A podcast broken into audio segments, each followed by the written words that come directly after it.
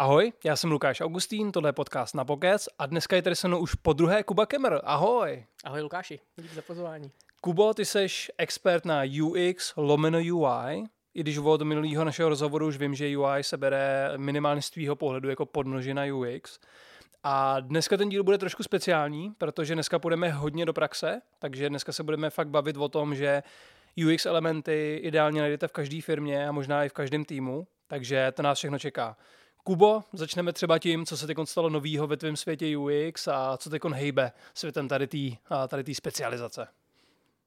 Co tím teďko hejbe? Já si myslím, že to stává čím dál tím víc jako standardem. To znamená, že když dneska někomu řekneš, že jsi jako U X designer, tak už na tebe nekouká úplně jako opařený. Aspoň teda, když se dotkneš světa nějakého I T, to znamená, uh, že když mluvíš s někým, kdo trochu ví, kdo je jako programátor, kdo trochu ví, jak jako funguje vývoj softwaru, typicky, když samozřejmě U X se týká jenom uh, vývoje a vývoje softwaru, ale ty lidi už na nás nekoukají tak divně. To znamená, stává hmm. se to jako trochu standardem. Myslím si, že už se trošku vytrácí to označení U X designer, nebo U X designer, nebo U I designer. Často začíná používat designer, což se mi líbí jako jenom víc designer. Víc.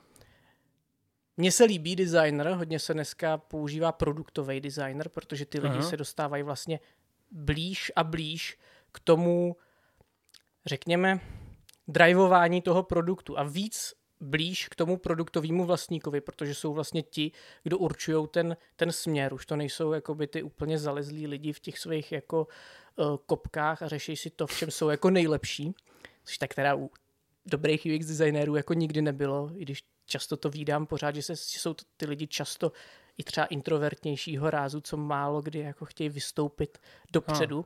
a chopit se toho. Takže produktový design si myslí, myslím a produktový designer je něco, co se dneska hodně, hodně používá. A na LinkedInu to vidíš jako všude u spousty jako lidí, že už nejsou U X designéři, ale jsou to produktoví designéři. Jo. Jinak kdo z vás, kdo se teď třeba zděsil, že dneska budeme nějak hodně technický, tak se, tak se bát nemusíte.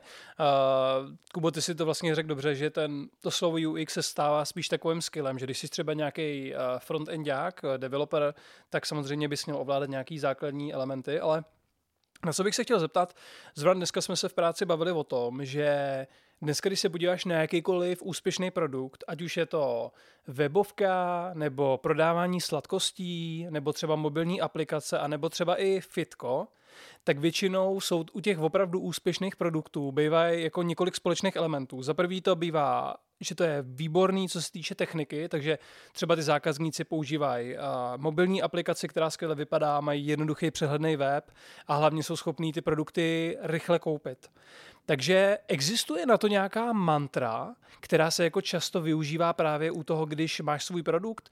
Řekněme ještě, abych to možná víc jako upřesnil, dejme tomu, že mám svůj e-shop a chci teď tam dát nějaký U X elementy, tak kde bych měl začít? Hmm. Já si myslím, že primárně potřebuješ zjistit, co ty lidi chtějí, co děláš, jaký problém řešíš. Tak tam si myslím, že bys měl vždycky, vždycky začít. To znamená zamyslet se pohledem toho člověka. Nějakým způsobem s ním empatizovat. Aha. Člověka v tomhletom kontextu, myslím zákazníka. Toho, kdo je ten tvůj zákazník, kdo je ta tvoje cílová skupina, ta tvoje persona, pro kterou ten produkt jako děláš. Uh, musíš na to koukat jejím pohledem. A to uděláš tak, že se zaměříš na nějaký výzkumy, začneš se s lidma bavit, začneš s nima ty věci řešit, co oni skutečně chtějí, začneš dělat hloubkový rozhovory s nima, začneš uh, se jich uh, doptávat, začneš třeba i stínovat, to znamená, začneš se chovat jako ten zákazník. A můžeš třeba u konkurence, jo, kde si hmm. projdeš vlastně tím mentálním procesem, kterým si jako prochází ten zákazník, aby si ho jako líp pochopil. A to je podle mě jako základní klíč úspěchu zjistit, co je vlastně ten tvůj problém, jako co, ty, co ty chceš řešit. Ale ty jsi vlastně zeptal na víc věcí, podle mě naraz, co je jakoby i tím, že to rychle zafunguje, nebo že jako rychle uh, se ti něco zalíbí, nebo, nebo je tam nějaká jako líbivá funkce. Tam to souvisí podle mě spíš s tím, že ty se musíš rychle zalíbit, protože ta konkurence je tak jako velká, že hrozí, že jakmile toho člověka neoslovíš hned, on už se nikdy nevrátí zpátky. Hmm. A to je podle mě problém, protože Může se ti to stát, že já nevím, když skládáš nábytek od, ne zrovna od Ikea, protože tam je ten příklad jako dobrý, ale začneš skládat nábytek od Skonta, nevím, jestli jsi někdy skládal Bohužel, nábytek jo. od Skonta, tak tam ten návod je jako dost jiný, že jo, hmm. než, než u Ikea. A, nebo, ale, u, nebo u Lega, který má mobilní apku, která je úplně blbůvzorná. Kromě těch návodů, co mají tištěný. To jsem ještě neskoušel, mm. že si ještě nestaví Lego. A už se na to těším, až se, až se k tomu dostaneme. Ale uh, když pak stavíš uh, ten nábytek, tak už ho máš doma a potřebuješ si tím nějak prokousat. Takže vlastně tam není ta odpadovost tak jako rychlá, mm. protože si řekneš, já už to mám doma, už nechci, aby to někdo odvážil, je to těžký, velký, nechci to nikam vozit, tak se tím jako prokoušu. A třeba přijdu na to, že to je v mnoha ohledech třeba dobrý mm. ve finále. A když to, když jsem jako... Ne, když mám nějakou apku, kterých stejných existuje deset a mě prostě něčím jako naštve na začátek nebo, nebo se mi tam něco nezalíbí, tak já hrozně rychle uteču k té konkurenci. Hrozně rychle to smažu a už tomu nikdy šanci nedám. Hmm. Pokud někdo nepřijde a nedá mi jako extrémně líbivou recenzi nebo mi neukáže, co tam používá a vlastně mě naučí to používat bez toho, aby mě to naučila ta apka samotná. Jo. Ty jsi zmiňoval ty hloubkový rozhovory a hodně mluvit s tím zákazníkem a vracet si to s ním a tak dále. Ale to je přeci jenom věc, která je poměrně drahá. A dejme tomu, možná to pojďme dát nějaký konkrétní příklad. Jo? Vím, že v Americe, teďko nevím, jak se ten člověk jmenuje, ale je to miliardový, je to dolarový miliardář, mladý kluk, který vlastně v Americe zavedl to, že automičky, takový ty samoobslužný, že přijedeš a myješ si, tak dřív to bylo tak, že opravdu přijedeš, hodíš nějaký dolar nebo zaplatíš kartou a máš pět minut.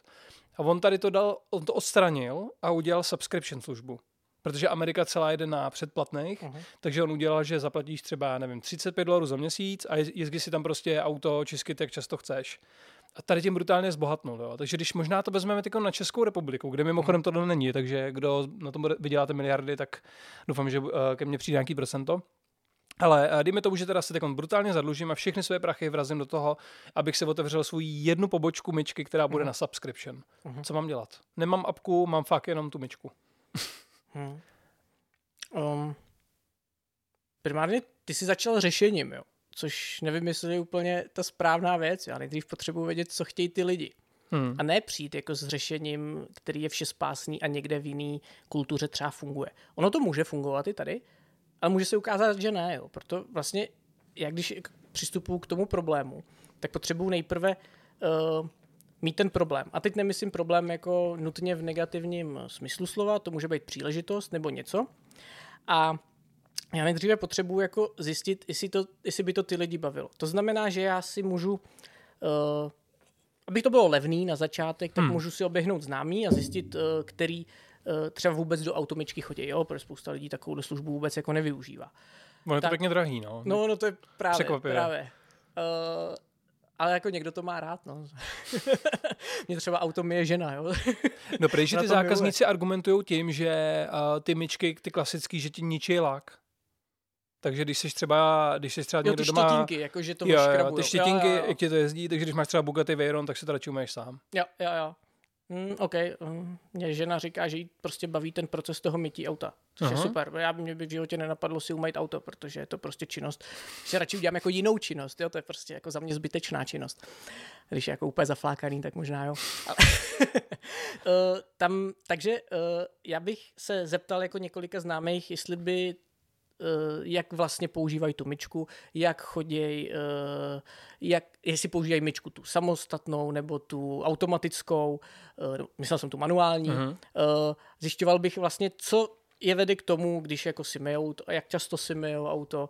A ved bych prostě normálně s nima rozhovor, který vydefinoval bych si nějaký jako cíle, co tím jako chci zjistit, kam až chci dojít a snažil bych se z toho neuhnout. Je to podobné, když ty se mnou vedeš rozhovor a máš nějaký jako definovaný scénář, o čem bys chtěl bavit mm-hmm. a jak moc jako z toho uhejbáš, ale zase se do toho vracíš, protože chceš něco zjistit.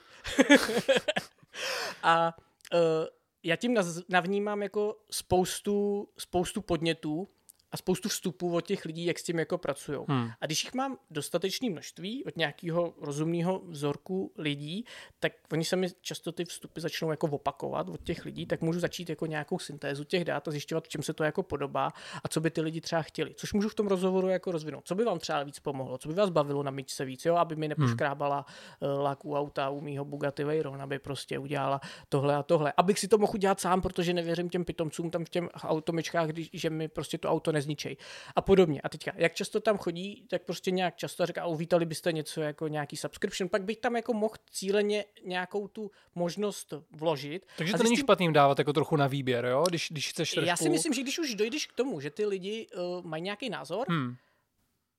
a trošku to k něčemu směřuje, tak je klidně nějakým způsobem jako usměrnit a zarámovat v tom, jestli teda tohle je to, co by jim pomohlo. Uh-huh. Určitě ne nějakým jako návodným způsobem, aby ti neřekli, jo, to je přesně ono, to je super a jen proto, aby tobě se to jako líbilo, ale spíš jako zjistit nejprve jako neurčitýma otázkama, jestli by jim něco takového jako pomohlo. A na základě toho bych začal vymýšlet nějaký to řešení, protože teprve tehdy vím, co ty lidi jako reálně potřebují a oni se tady můžou k autům chovat jinak než v Americe. Hmm. Jo, a takže vlastně jít, použít řešení, který vzal někdo jako jiný a aplikovat ho na jiný trh, může ztroskotat na strašně mnoha věcech. A to jsou věci demografický, kulturní, hmm. vůbec Dunkin jako Donuts, vztah. Že jo, třeba. Ještě no? Dunkin Donuts jsou dobrý příklad jako toho, co uspělo v Americe ano. a tady úplný fail. Ano, ano, protože prostě ty lidi mají rádi jako jiný věci, přemýšlejí jiným způsobem a mají úplně jiný hodnoty. Hmm. Jo, pro... Já si myslím, že zrovna Američani jsou známí tím, že pro ně ta movitá věc znamená jako hodně. A hodně se tím jako chlubě, je to prostě něco, čím se jako reprezentujou. Jestli to taky v Česku úplně nevím. Nejsem do tohohle z toho oboru fanda, ale... Tak během komunismu se tř- jsme třeba chtěli mít lepší auto, než soused. No, ne? To je pravda, to je pravda. Jako jsme takový závistivý, jako závistivá zemička. Takže možná by to tady zafungovalo, ale nešel bych do toho tím stylem, že bych aplikoval něco, co fungovalo jinde. Mm-hmm. Můžu to tam mít jako v pozadí, můžu si z toho vyzobat jakoby ty, ty vstupy, ale ten minimálně nějaký ověřovací research bych si udělal i tady. A teprve tehdy, když bych měl těch vstupů dost a dávalo by to nějaký smysl, tak bych se nad tím zamyslel, jestli to tady má vůbec jako nějaký obchodní potenciál. Protože jinak, protože tam jde o ten, ten problém je v tom, že jakmile bych začal to rovnou jako řešit, rovnou jako aplikovat, tak by jsem potom mohl selhat až v době, kdybych do toho investoval obrovské množství peněz. A ta odbočka a ta cesta zpátky by byla mnohem dražší. Jo, teď jak jsi to zmiňoval, úplně se mi vybavilo nespočet českých restaurací, který, který možná právě jako do, doplatili na tohle, že to byla špatná lokalita, moc velký meníčko, takže ty lidi se tam třeba nevraceli. Docela se mi vybavuje takový jeden příklad, my máme v Karlíně jednu čínskou restauraci, která je, v Karlíně je spousta restaurací. Jo, představte si, že kdo třeba neznáte Karlín, tak si představte, že to je jedna dlouhá ulice, něco jako v Berlíně, fakt taková jako nudle. A na každém druhém kroku máte restauraci. Tady ta restaurace je položená takovým způsobem, že v bezprostředním okolí není stejná čínská restaurace a je to hned vedle metra. Takže oni vyhráli loterii, co se týče uh, lokality. Ale když člověk vyjde dovnitř, tak zjistí, že vlastně ten způsob, jak ta restaurace je vedená, že je vlastně ultra neefektivní. Jo, protože oni třeba mají, já nevím, uh, obrovský meníčko, to za prvý. Za druhý třeba výdej těch jídel je hrozně daleko ode všech jako stolů v té restauraci, takže jim dlouho trvá i jakoby dojít vlastně k tomu stolu. Mm-hmm. Třetí věc, uh, mají systém, že si to píšou na papírek a potom to někam odnášejí. Mm-hmm.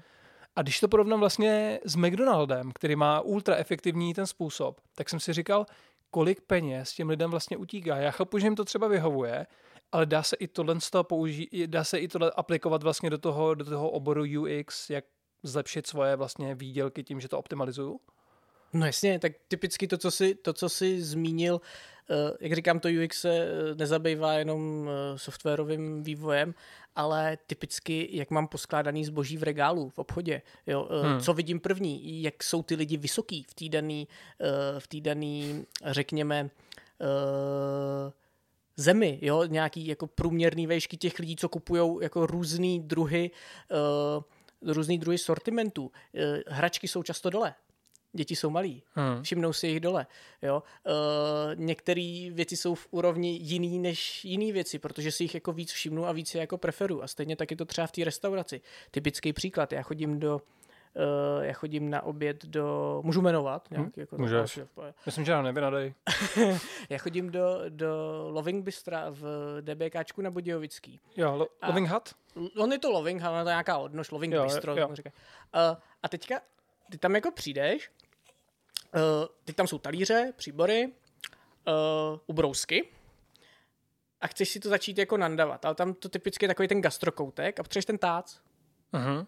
Ten tác je o, řekněme, dva metry vpravo v polici dole, kde lidi stojí tu frontu už s tím jo. talířem.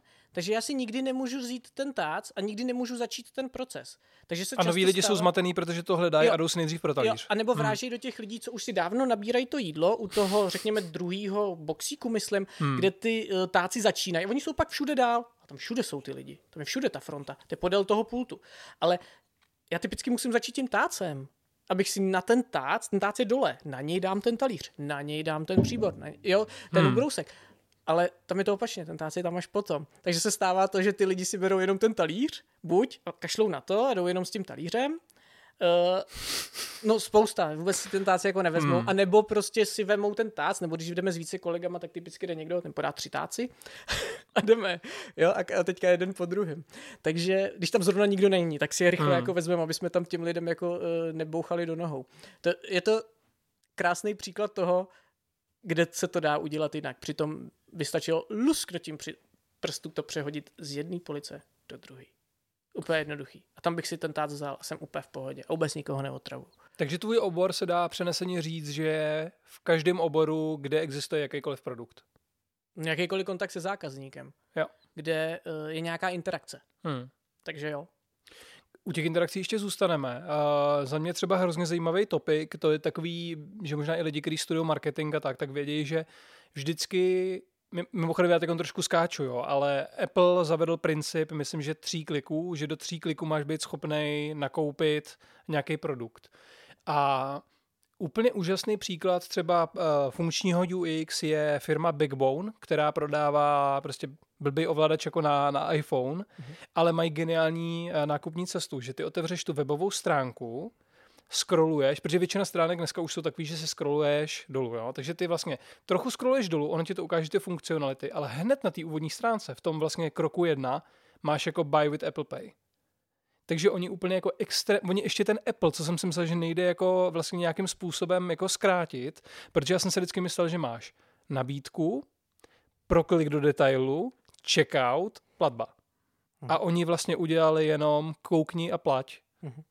A mně to přijde vlastně takový agresivní, ale vlastně mě to vůbec neobtěžuje. Já jsem ti vlastně ani nepoložil otázku, já jsem to jenom chtěl sdílet. Pohodě, ale těžko říct, jestli Ježíš si nepoložil otázku, tak, tak ti k tomu můžu, můžu říct svůj pohled aspoň. Uh, uh, my tohle používáme často taky na webech. Uh, typicky uh, tím řešíš dva druhy lidí. Hmm. Řešíš lidi, co jsou ochotní číst a chtějí se hrabat v detailu, chtějí něco srovnávat, chtějí něco zjistit, nebo jsou dávno rozhodnutý a po té věci jdou a chtějí si ji koupit, tak těm jako zkrátíš ten proces. Ale zároveň ho nikterak jako nezesložitíš těm, co potřebujou si to pročíst a potřebujou hmm. k tomu dojít jiným způsobem. To znamená tímhletím elegantním způsobem vyřešíš ty cesty obě dvě. Nesmí to být ale dělaný tak, že do toho tlačíš všechny ty lidi, aby se necítili jako pod tlakem, že hnedka mají jako něco koupit a nedáš tam tu jo. možnost toho prohrabání se, do, pročíst si ten detail a tak podobně. Pak si myslím, že by to nebylo vůbec jako ideální a vůbec jako user friendly. A platí teda to, že, že ideálně do těch třech kliků by se měl dostat do toho do toho procesu toho checkoutu, nebo se tím úplně neřídíš? Co se týče jako na nějakým e-shopu nebo tak, tak si myslím, že je to hrozně krásná myšlenka, která by ale neměla být na úkor toho, že o něco v tom procesu přijdeš. Hmm. Mně úplně nejde o to, kolik je to kliků, ale zase zeptal bych se lidí, kolik tomu jsou ochotný věnovat času a jak dlouhý ten proces pro ně musí být. A to bych se vyzkoumal, udělal bych nějaký na základě nějakých zase výzkumů, pak bych udělal nějaký prototyp, zjistil bych, jestli to funguje a jestli jsou ty lidi ochotní tím mít. Nějaký pilot, jestli, jestli to pro ně není dlouhý. A když mi prostě po třetím kroku z šestnácti řeknou, ty, to je hrozně dlouhý, já už prostě dál nejdu, nebo hmm. budu cítit ty emoce, které z toho jako plynou, že je to pro ně nějakým způsobem těžko stravitelný, tak zjistím, aha, je to asi moc dlouhý, asi by to chtěli krat, kratší. Ale zkouším jako nepřímo, protože jakmile se jich zeptám, chcete něco na tři kliky? Jo, to by bylo super, to by bylo skvělý. Chcete něco na pět kliků? Jo, to by bylo super, to je skvělý. Tak chcete tři nebo pět? Vůbec jako nevím, kde je ta jejich míra, co je to aha. ještě snesu a co je to uh, tady už ne, už je dlouhý, jdu jinam. My ještě se možná vrátíme k tomu mýmu projektu, jak jsem zmiňoval, že jsem teda všechny prachy nasypal do týmičky, ty si řekl, že vlastně jsem to udělal blbě a takže i úplně ideální, když vlastně mám v hlavě nějaký projekt, nějaký nápad, tak teda začít nejdřív opravdu, protože ty často zmiňuješ ty zákazníky, takže považuješ to fakt za takový základní kámen, kde by se prostě jako celkově mělo vždycky začínat? Ano, určitě. Pr- ne, já potřebuji vědět, um, ale my občas uh, řešíme tenhle ten jako designový problém na tom, že si definujeme nějaký designový proces. A hmm. ten je nějak jako definovaný. Jo? Jsou metody jako design thinking, který mají nějakých jako pět stupňů, nebo, nebo my používáme nějaký double diamond, kde se snažíme jako vysvětlovat, jak vlastně přijdu k tomu správnému řešení problému. A typicky já, jestli na začátku mám teda nějaký jako ten nápad, tak já nejprve potřebuji, já tomu budu říkat jako problém, ale zase nemyslím jako problém v negativním smyslu slova. A já potřebuji nejprve zjistit, co mám za problém, jaký je to problém, a nejprve potřebuju začít uh, řešit, uh, zjistit, že mám správný problém, abych mohl začít řešit problém správně. Mm-hmm. Uh, a dokud si myslím, a je to jenom ta moje myšlenka, ta moje hypotéza, že něco nějak jako funguje a nemám to ověřený, mm. tak to můžu začít řešit blbě. A tak je těžká ta vratka zpátky. Takže znova já potřebuji nejprve jako empatizovat s těma lidma, který uh, nějakým způsobem jsou ty mý potenciální zákazníci, zjistit ty jejich potřeby. A když zjistím vlastně, v čem ten problém tkví, kde je nějaká ta skulinka, kterou bych mohl jako pomoct, co bych mohl vyřešit, a jestli to je prostě uh, myčka na subscription, tak a zjistím, že ty lidi by to jako opravdu chtěli, tak mám ten problém definovaný a můžu ho začít jako nějakým způsobem řešit. Teď jsem to jako předběh. Ještě hmm. nemám tu myčku na subscription, ale mám to, že ty lidi chtějí nějak vyřešit svůj problém s mytím auta, který chtějí dělat jako pravidelně, a ty současné uh, produkty jim k tomu jako nestačí. Uh, a já pak jako můžu začít generovat nějaký jako nápady, a když jich mám jako dostatečně dost, tak můžu začít s těma lidma ověřovat, uh, co z toho dává jako smysl, a můžu to začít nějak jako zužovat. Jo, double diamond se tomu říká, protože já jako nej, nejprve, nejprve na začátku rozšiřuju, získávám jako informace, získávám jako hrozně moc jako vstupů, a pak zužuju, protože dělám syntézu, když se mi to začíná jako potkávat, opakovat, a zjišťuju, v čem jsou ty největší podobnosti. A jakmile to zjistím, tak bych měl ideálně mít ten správný problém. A když mám ten správný problém, tak ho můžu začít řešit správně. Aha, double diamond. Já to budu používat vždycky tady s tím přízvukem. To zní jako, musíme udělat double diamond. No, to takový buzzword, já jako moc nejsem tohle ten jako teoretický. Nepoužíváš koncu, že přijdeš a řekneš, dneska budeme dělat double diamond. Asi, no já bych to takhle asi ne, ne, neřekl úplně, ale to je slovo, který jako v U X a obecně v softwarovém vývoji rezonuje napříč jako obory, a lidi to používají na různý, na různý věci, a většina lidí ví, o čem, o čem je vlastně řeč už dneska. Ale ten princip je takovej, že nejprve potřebuji zjišťovat správný problém a pak řešit problém správně. To je jakoby to hezký vysvětlení mm. na tom, ale ten detail, ten je v podstatě nedůležitý. To je podle mě ta jediná věc, kterou si z toho máš jako odníst, abys mohl jako začít. Not double diamond. Mě právě, mě právě napadá ještě taková, jako, tak použiju krásné slovo, implikace, že uh, tohle se vlastně dá přenést i do úplně jako softového, neprodukto, nebo vlastně produktového světa, ale dejme tomu, pokud seš HRista, nebo pokud seš produktový nebo projektový manažer, tak za prvý podle mě takhle se dá postavit komunikace. Uh-huh. Například, hele, uh, teďkon uvádíme do světa tady ten proces, a přesně, ty tam řekneš, jakoby, bude to pro kontext, řešíme tady ten problém, který nás tady jako pronásledoval, a tady to je řešení, jo, a vlastně mám to zároveň opřený o to, že vím, že jsem před měsícem to řešil s x lidma, kterých se to jako opírá. Dá se říct teda, že to není o tom fyzickém světě, ale že se to dá aplikovat v podstatě kdekoliv? No rozhodně. Obecně jako v H R, v náboru, všude nejprve potřebuji zjistit, co ty lidi jako chtějí na těch webech uh, číst, jak má být ten inzerát hmm. strukturovaný, aby je to zaujalo, a co čtou, co nečtou, co přeskakujou, co skenujou, kde hledají prostě ty informace, které jsou pro ně jako relevantní. A teprve, když vlastně vím, co chtějí hledat, tak to můžu začít jako úspěšně skládat. Jo. Mně právě přesně napadá, že i když by se mé, dejme tomu, že jsi logistická firma, máš nějaký jako zákazníky, který třeba přes tebe posílají zboží, tak v podstatě vždycky, když je nějaká, nějaký průser, tak se dělá nejspíš nějaký ticket, kde se to jako reportuje. Dá se teda říct, že vlastně s těma vstupama od těch zákazníků vy jako U X designéři taky pracujete? Protože já jsem si vždycky myslel, že to je trošku pole třeba analytiků nějakých, mm-hmm. který to jako tak zkoumají a potom to posílají dál do toho developmentu. Ale dostane se to třeba i k tobě, protože ty děláš největší český bance ve sportce. Dostanou se k tobě tady ty jako prvořadý informace od zákazníků? Uh, jestli můžu mluvit za nás, tak věřím, že jo.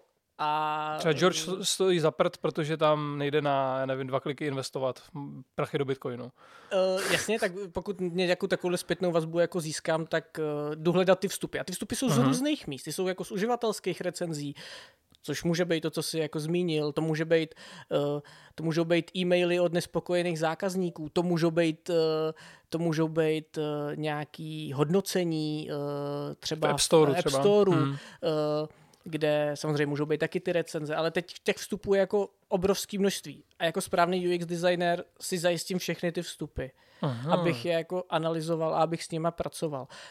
Teď mluvím o nějaký té fázi uh, toho sběru dat a nějaký práce s těma datama a pak té následné péči, že třeba s těma lidma komunikuju, doptávám se proč, protože když mi někdo napíše do recenze, je to úplně na pár teček, tak uh, já to nevzdám a řeknu mu, dobrý den, a proč si to myslíte? Jo? A třeba budu mít štěstí a ten člověk jako nebude úplně uzavřený a bude hmm. mít třeba radost, hele, ty, on se mi někdo věnuje. On na to úplně někdo jako nekašle. A teďka mu řeknu, no, dělal jsem tam tohle a tohle a nefungovalo to. Dělal jsem tam tohle a tohle a platba mi neodešla. Teď se mi tam ukázal error. Já jsem se, teď se mi to vrátilo na začátek, hmm. ztratilo se mi tohle. A já mám hrozně moc informací, které jsou extrémně cenný. A já jsem to jenom proto, že jsem prostě si neřekl, jo, to je nějaký blbec, který nás tady chce jako vyhejtovat, ale hmm. třeba má reálný problém a jenom se prostě vytrigroval. A, a prostě nás jako chtěl poslat jako někam. A naopak, když mu tu péči věnuju, třeba se vrátí zpátky, i když to bude asi hodně těžký. Jo, takže vlastně ještě se vrátím k tomu analytikovi. Jo. Z mýho pohledu jako U X designer je forma analytika. Uh, minimálně hmm. z části. Jo, to je taková jako hybridní role, ale analytik taky sbírá data a snaží se ty systémy propojit tak, aby dobře fungovaly, aby tam správně tekly ty data a co umí tenhle systém a rozumět tomu. Aha. My se to snažíme dělat víc jako na poli toho lidského faktoru. Jo, jak ty lidi přemýšlejí, jak tomu dávají hodnocení. Tady funguje u nějaký vstupy, tady ty lidi přemýšlejí takhle, tahle ta naše cílovka se chová takhle. Tahle ta uh, cílovka má problém v tom, že uh, ty lidi uh, mají tolik a tolik peněz, neušetřejí, uh, tak jak jim jako můžu pomoct. A snažím se přemýšlet jakoby v mysli toho člověka. A když vlastně něco vytváříme, tak máme k tomuhle tomu účelu definovaný takzvaný persony, který reprezentujou uh, tu naší cílovou skupinu. A když vlastně něco děláme, tak se na ně odvoláváme. Jo, a teď teďka prostě a uděláme tam tady tu super feature, přijde jo, ten produktový vlastník hmm. a uděláme tam tohle. A ten správný U X designer by, by měl říct, ne, hele, tahle ta persona, co tam nám tady visí uh, na zdi, ta jasně říká, že tenhle ten člověk tenhle ten problém jako nemá. Neřeší. Hmm. Jo, nebudu mu dělat uh, feature, že uh, mu udělám další skvělou apku do mobilního bankovnictví na investování nebo něco podobného, když ten člověk neumí ušetřit uh, pět set korun měsíčně. Hmm. To není člověk, co bude investovat. Jo? Tenhle ten člověk má prostě jiný problémy, tak se snažíme spíš jako poradit mu tím, aby jsme mu udělali nějakou, nějaký finanční buffer. Hmm. Jo? A to je přesně jako ono. Že já vlastně furt interaguju s těma zákazníkama a odvolávám se na ně a snažím se být takovým jako advokátem těch zákazníků. To je role U X designera. Hmm. Jo. Teď možná pochválím jednu, jednu firmu, která se jmenuje Muse a podle mě dělají úplně úžasnou takovou session se svýma zákazníkama. Nevím, jestli to pořád dělají, to mi když tak napište do komentářů, jestli tady to se ještě děje, ale dělali to, že dejme tomu jednou za čtrnáct dní byl a, takový prostě online call, kde dejme tomu byl frontend tým, kde byl třeba nějaký člověk, který měl na starosti U X, byl tam nějaký produktový vlastník a zkrátka takový ty jako relevantní stakeholdři, plus bylo ještě jakoby x lidí přizvaných a oni si zvali přímo ty svoje zákazníky a bylo to něco jako takovej, prostě dostali patnáct minut prostor a mohli tu, mohli tu službu prostě hejtit, mohli říkat jako feedback, mohli říkat chválit, ale oni sbírali přímo těch zákazníků z tady těch koulů jako napřímo ty informace, které potom jako rovnou implementovali, což znamená, bylo to win-win z toho důvodu, že ten zákazník měl radost, že měl tu možnost, on tam nemusel přijít, ale měl tu možnost se k tomu vyjádřit, protože věděl, že potom se něco pravděpodobně stane a ta firma z toho měla zase hrozně feedbacku, ale já když jsem tohle slyšel, tak jsem si říkal, proč to nedělá většina firem?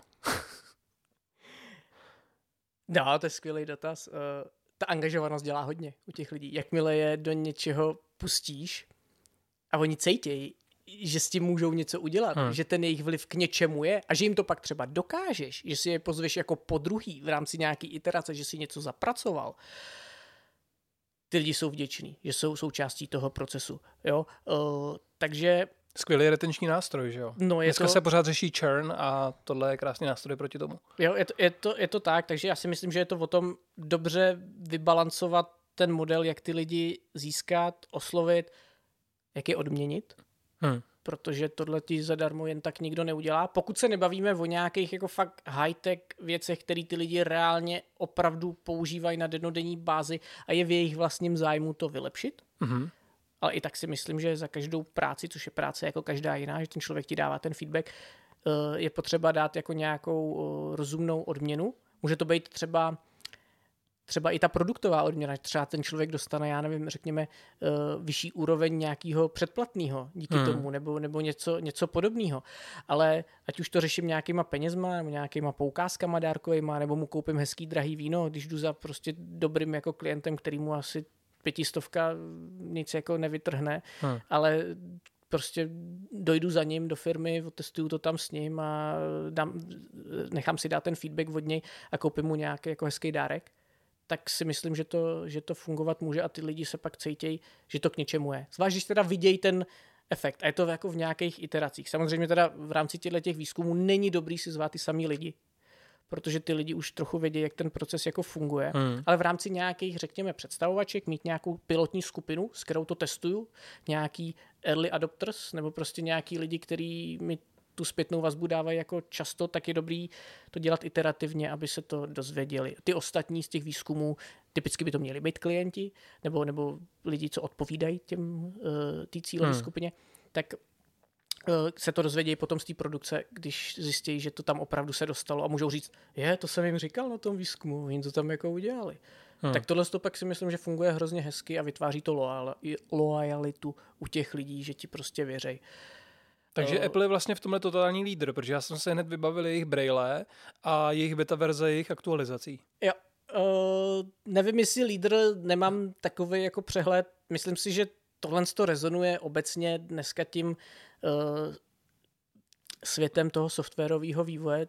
Typicky, že, že se na tohle ten důraz klade vyšší a vyšší, což mi dělá jako radost, protože kdybychom se bavili úplně o stejném tématu před třemi, pěti lety, tak... Uh, tak bych ti odpovídal úplně jinak, protože hmm. drtivá většina lidí by furt jako nevěděla, že se něco takového dělá.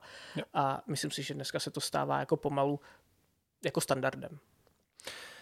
Když jsme u standardu, který ještě teda standardem úplně není, není tak říká ti něco Nomi? Uh, popravdě ne, neříkalo, mrk jsem se na to. Uh, Já přišlo mi to zajímavé, mně se hrozně líbily ty animace. Já možná Takže... řeknu, já možná řeknu, co to Nomi je, jo. Uh, opravdu, kdo tohle poslouchá, tak doporučuji si to vygooglit. Uh, na světový trh teď se jako hodně rozšiřuje jedna automobilka čínská, která se jmenuje N I O. Já jsem k tomu byl teda brutálně skeptický, uh, když jsem se díval na nějaký videa, říkal jsem se na nějaký čínský elektromobily. Za první mě opět vyděsilo, jak, jsou kvali- jak, jak kvalitně sestavený ty auta jsou, ale co mě rozsekalo z hlediska designu, je právě ta Nomi, což je takovej robůtek, který je přímo dělaný jakoby v palubní desce a který s váma interaguje během té jízdy. A je to taková blbost, že to je prostě taková jako kulička s obličejem, která na vás jako mluví. Ale říkal jsem si jako na ty lidský věmy, to vlastně funguje úplně perfektně, jo, protože nějaká Siri v iPhoneu je hezký, když doma chci třeba vypnout osvětlení nebo si to propojím s chatem G P T a že už nezadávám prompty, ale chci si jako diktovat. Ale mít v autě jakoby kamaráda fyzi- fyzicko-robotickýho mi přijde teda, že je úplně úžasný. Co si o tom myslíš? Já musím teda říct, že jsem byl v první řadě dost unešený. Začal jsem se uh, zjišťovat i něco o těch autech a tak, protože to není poprvé, co v poslední době slyším o tom, jak ty čínský elektroauta hmm. uh, docela válcujou ten trh, nebo v blízké době velmi brzo válcovat, jako budou. Jsem byl překvapený, vůbec jsem o tom nevěděl, nejsem zrovna, nejsem zrovna uh, automobilový fanda. Ale tohle mi přišlo hodně zajímavý. Z pohledu designerského mě hnedka zaujaly ty velice lehký, čistý animace, které jsou uh, linkový, jednoduchý, uh-huh. čistý. Uh, Ty myslíš ten obličej vlastně? To, jak obličejček, se... jak mrká oko, jak tam je palec nahoru, zamává ti uh, foťáče, jak si ti udělá selfiečko, uh, nebo, nebo ti tam zobrazí deštník, když máš kabrio a zatáhne ti střechu. Uh, to se mi jako hrozně líbilo hmm. na jednu stranu. z pohledu designérského, protože to bylo lehký, já mám rád jako jednoduchý design. Teď přijde ale. Uh, teď přijde ale z toho z pohledu uživatelského. Já jsem takovej jako opatrnej typ, jo. Uh, já bych to asi v autě nechtěl, protože uh, ono se to hejbe, ono to dělá nějaký mrkance a já bych byl, uh, já to periferně vidím, že to je na palubce.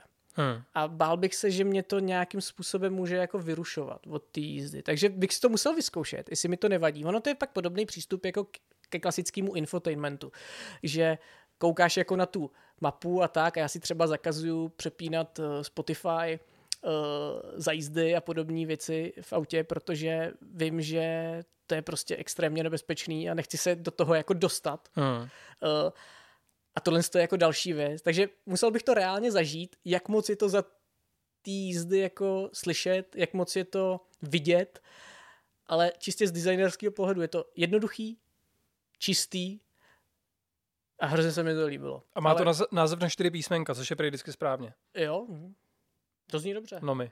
Jo, Kuba Kemr, dobrý. Mm-hmm. Takže tady to, jenom, to byla jenom taková ještě vsuvka. No a nebyl bych to já, kdybych se nezeptal ještě na umělou inteligenci. Ptám se hlavně z toho důvodu, že dneska už samozřejmě lidi s tím hodně experimentujou. Je spousta pluginů, které už se dají používat s chatem G P T, nějakých dvacet dolarů. A docela dobře to umí už i weby a umí to docela dobře a vlastně aplikovat ty UXové principy. Už tady s tím nějakým způsobem experimentuješ? Já bych se přiznal, nejsem zrovna... A I, A I uh, fanatik, ale spoustu těch věcí jako v práci používáme nějakým způsobem okrajově, někdo hodně, máme samozřejmě v týmu jako lidi, kteří jsou do toho úplní nadšenci. Um, myslím si, že hodně toho využijeme na poli toho, toho prototypingu a té tvorby už nějakého jako reálného produktu, kde typicky spousta těch věcí je usnadnění práce.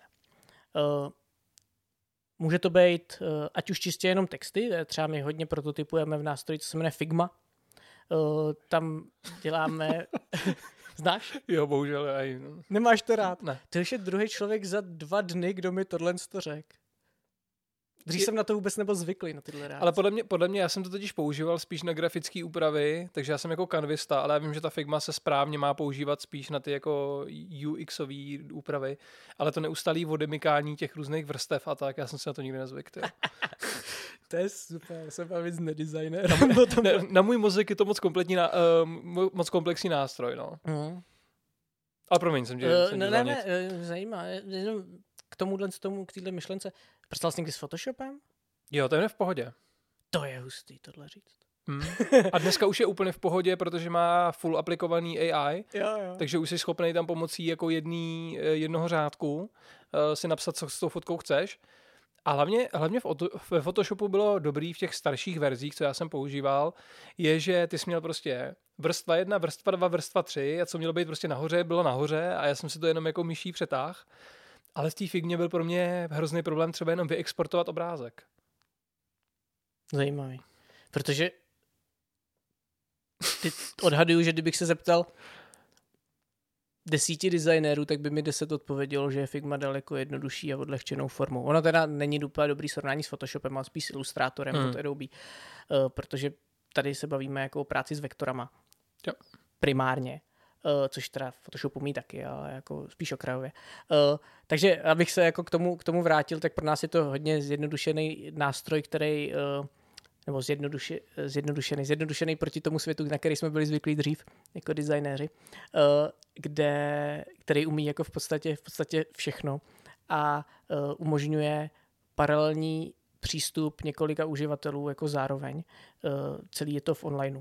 A my tam prototypujeme, navrhujeme aplikace, včetně textového rozhraní, toho U I rozhraní, všeho možného. A třeba Figma má jako několik pluginů, které souvisí jako s A I. Jeden je Aha. třeba FigGPT, který vlastně má adoptovaný ChatGPT a uh, můžu skrze to doplňovat texty. Typicky... A pardon, je to lokálně? Je to lokálně integrovaný, že ty vaše data se ne, neposílají nikam do světa? No vidíš, tohle nevím. Jo, protože Ale... ono právě třeba tady to je takový téma, že lidi se hodně bojí, že když ho používají a napojí to jako do interna, že nechtějí, aby ty data utekly. Jo. A právě kvůli tomu i to i OpenAI vlastně udělali přímo jako nástroj na to, jak si to udělat ano. interního bota, který ano. se řídí jenom tím uh, prostředí my firmy. My teda uh, máme ve firmě obecně adoptovaný Chat G P T, který je přes uh, bezpečnost aplikovaný přímo jako pro nás, to znamená, máme tam nějakou vlastní vrstvu, jo. skrze kterou jako si to hlídáme. To se netýká té Figmy, ale máme ohlídanou tu Figmu. My máme úroveň mm-hmm. zabezpečení Enterprise, kde se hlídá ta sekurita na úrovni celého toho nástroje, to znamená, že se z toho žádný data jako nedostanou jo. pryč. Uh, a tenhle to umožňuje třeba... Uh, Když já dělám to textové rozhraní, tak dříve spousta grafiků používalo Lorem Ipsum text, což je prostě výplňový text pro tisk a do digitálu se to pak později taky přeneslo. Abych vlastně vyplnil tu obrazovku těma textama, což obecně typicky z pohledu U X designera nemám rád. Vždycky je lepší mít tam jakýkoliv text související s daným tématem, než to Lorem Ipsum, protože hmm. já potřebuju vyprávět ten příběh, potřebuju vlastně dát tam ten kontext a Lorem Ipsum mi to jen vyplně. To znamená, dělá mi de facto šablonu. Jo? Takže já jsem jako velký odpůrce používat Lorem Ipsum v jakýmkoliv uh, případě.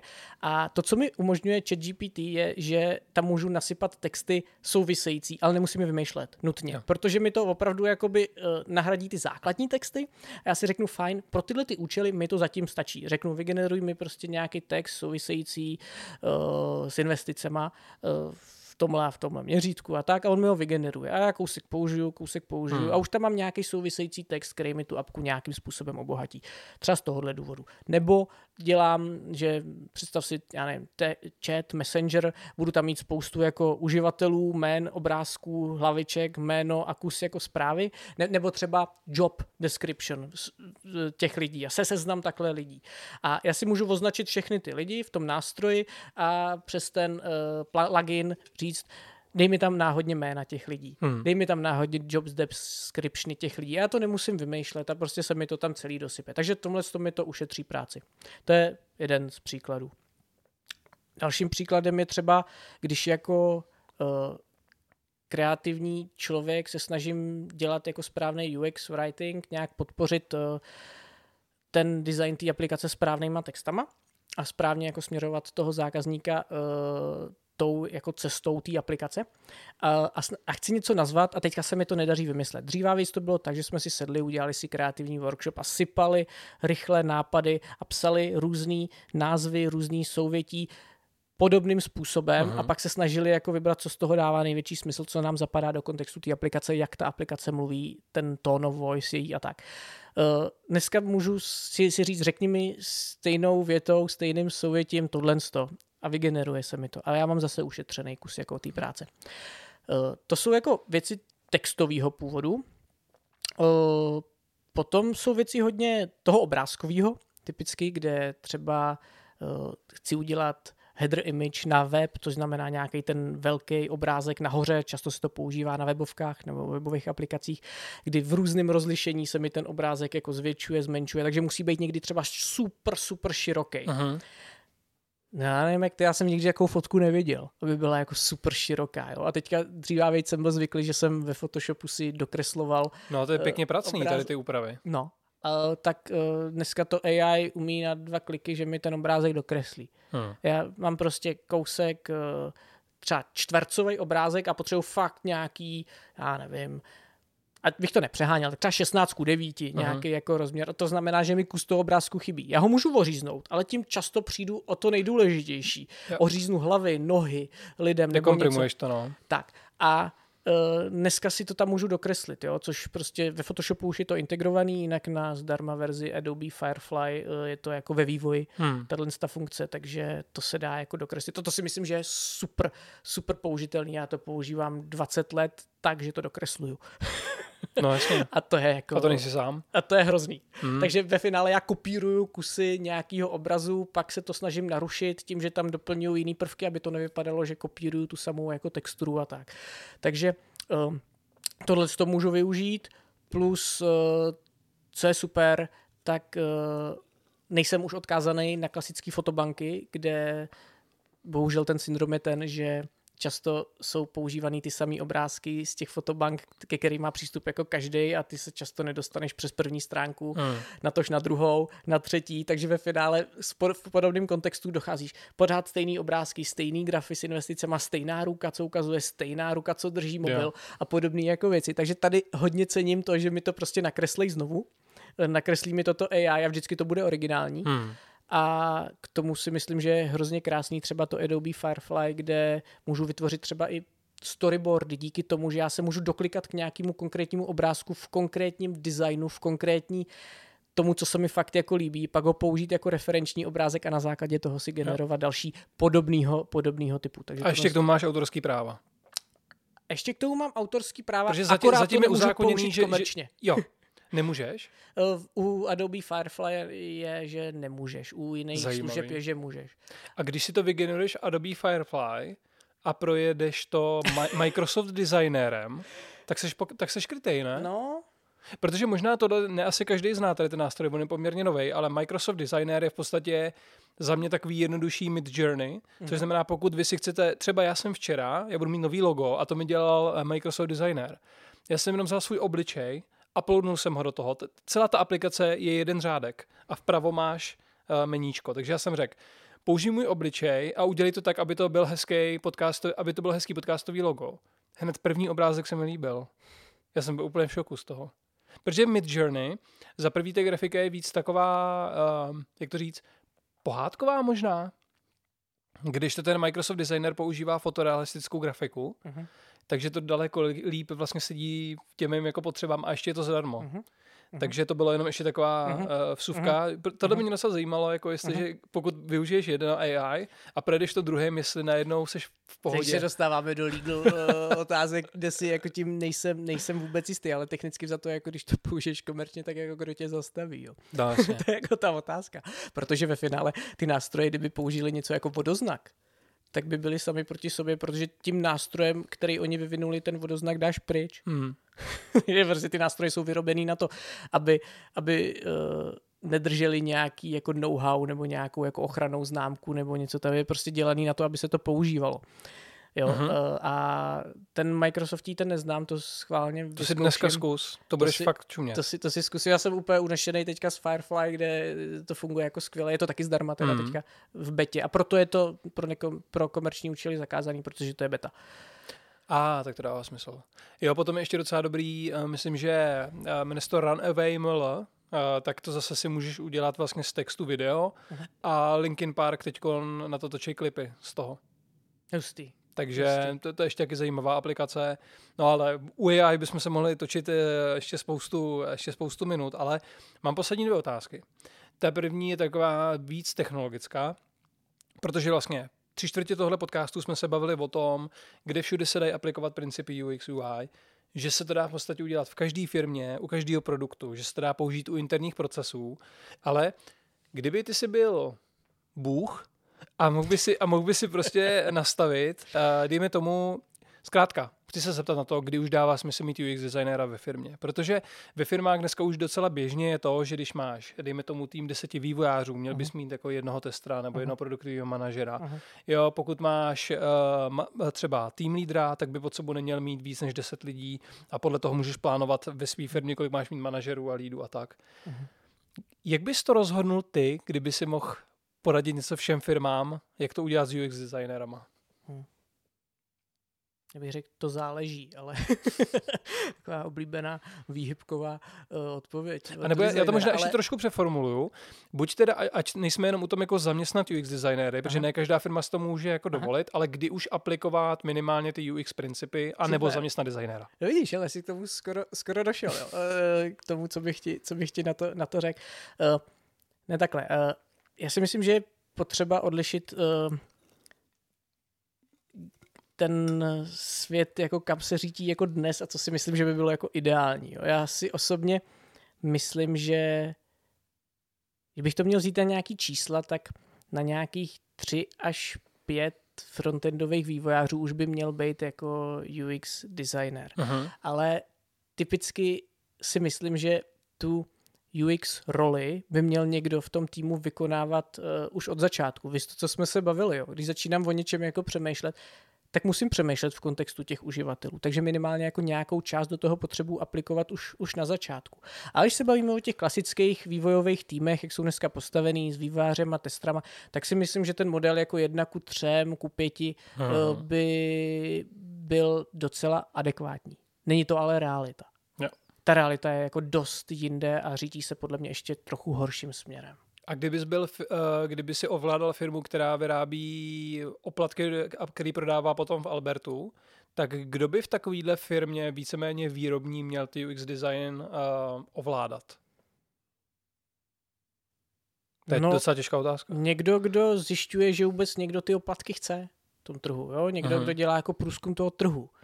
To znamená, často je to spojený s nějakým jako marketingem, s nějakýma no. jako výzkumama. S tím, že vlastně vůbec je o nějaký oplatky zájem a že ty oplatky mají vypadat jako srdíčka nebo hvězdičky, protože tak se prostě líp prodají, nebo že mají být napůl namočený v čokoládě, hmm. protože tak jsou prostě líp jako atraktivní. A mně je vlastně úplně jedno, kdo to bude dělat, což jako směřuje k tomu, co já si jako myslím o U X, kam by mělo směřovat. Mně je úplně jedno, jestli to je U X designer. Hmm. Mně jde o to, aby tu roli někdo zastával, aby tam někdo zastupoval toho zákazníka a prosazoval tam, co ten zákazník reálně chce. A jakmile se to od toho odkloní, od toho, co ten zákazník chce, aby byl proti tomu, aby se to nedělalo, aby se dělaly jenom ty věci, který jsou zaměřený na toho koncového klienta. Samozřejmě i mým zákazníkem je i můj jako chlebodárce, můj jako sponzor, tak je potřeba to nějakým jako způsobem vyvážit. Samozřejmě všichni děláme ty produkty proto, aby jsme generovali zisk, nebo drtivá většina. Tak to je jako fair si, si přiznat. Ale jako ten U X designer, já prostě potřebuji obhajovat toho zákazníka, protože to je často ten hlas, který tam chybí. Ten hlas toho sponzora tam už je a ten hlas toho týmu jako takovýho, který to vyvíjí a má k tomu nějaký citový vztah, ten tam je taky. A ty ho, ty ho obhajuješ, aby si to potom koupil? No reálně ano. Mhm. Aby, a reálně, aby byl spokojený, aby se vracel, aby mhm. u toho vydržel a aby nikam neutek. Takže já se snažím jako s ním nějaký ten vztah udržet. Takže ve finále z dlouhodobého pohledu je to vždycky win-win, ale prosadit to, to je docela těžký. Tak a mám tady poslední otázku. Kdybys mě, a to bude docela těžká, jo? A klidně se můžeš taky dynamicky podívat do kamery u toho, aby to mělo, jako chápeš, něco jako, jak jsme říkali, double diamond. Kdybys měl říct rychlý tři rady, které bys tykon doporučil do všech firem z tvýho oboru, aby se aplikovaly. Jaký by to byly? Go. Rychlý, to, to, je, to je těžký. Hmm? Uh, zeptejte se zákazníků, co chtějí. Uh, Zjist, zkuste začít měřit, pokud už je to produkt, který jako děláte, tak hlavně měřte, jak to funguje. Uh, protože bez toho, abyste to měřili, tak nezískáte žádný data nějakým jako způsobem. Uh, na základě toho se prostě nejlíp, nejlíp vyhodnocuje, když už je něco zaběhlýho. Uh, a třetí, Ne, nedělejte věc, kterou váš, která není v souladu s personou, pro kterou to děláte. Typicky um,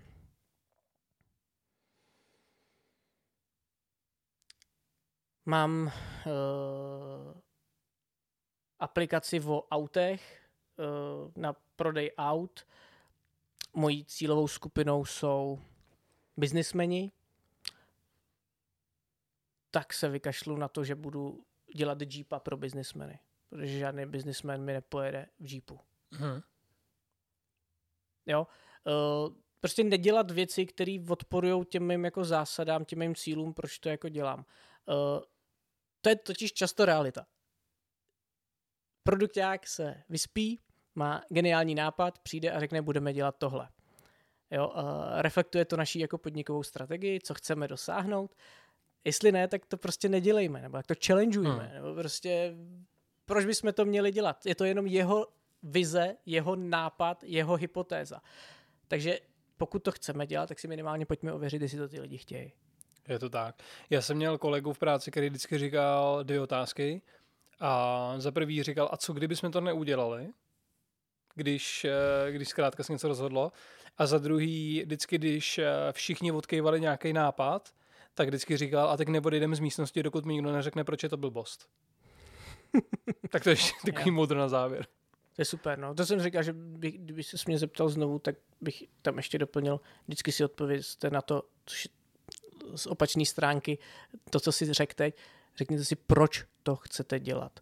Ale ne pohledem vás, jako těch, co to vyvíjejí, ale, ale proč to chce ten zákazník. Že vlastně každá ta funkcionalita, kterou chci vyvíjet, by měla mít definovaný proč, co to tomu zákazníkovi přinese. Musí tam být ta hodnota, protože jakmile tam ta hodnota není, tak to nemá, nemá smysl dělat. Říká Kuba Kemr. Díky moc za rozhovor. Díky, Lukáši.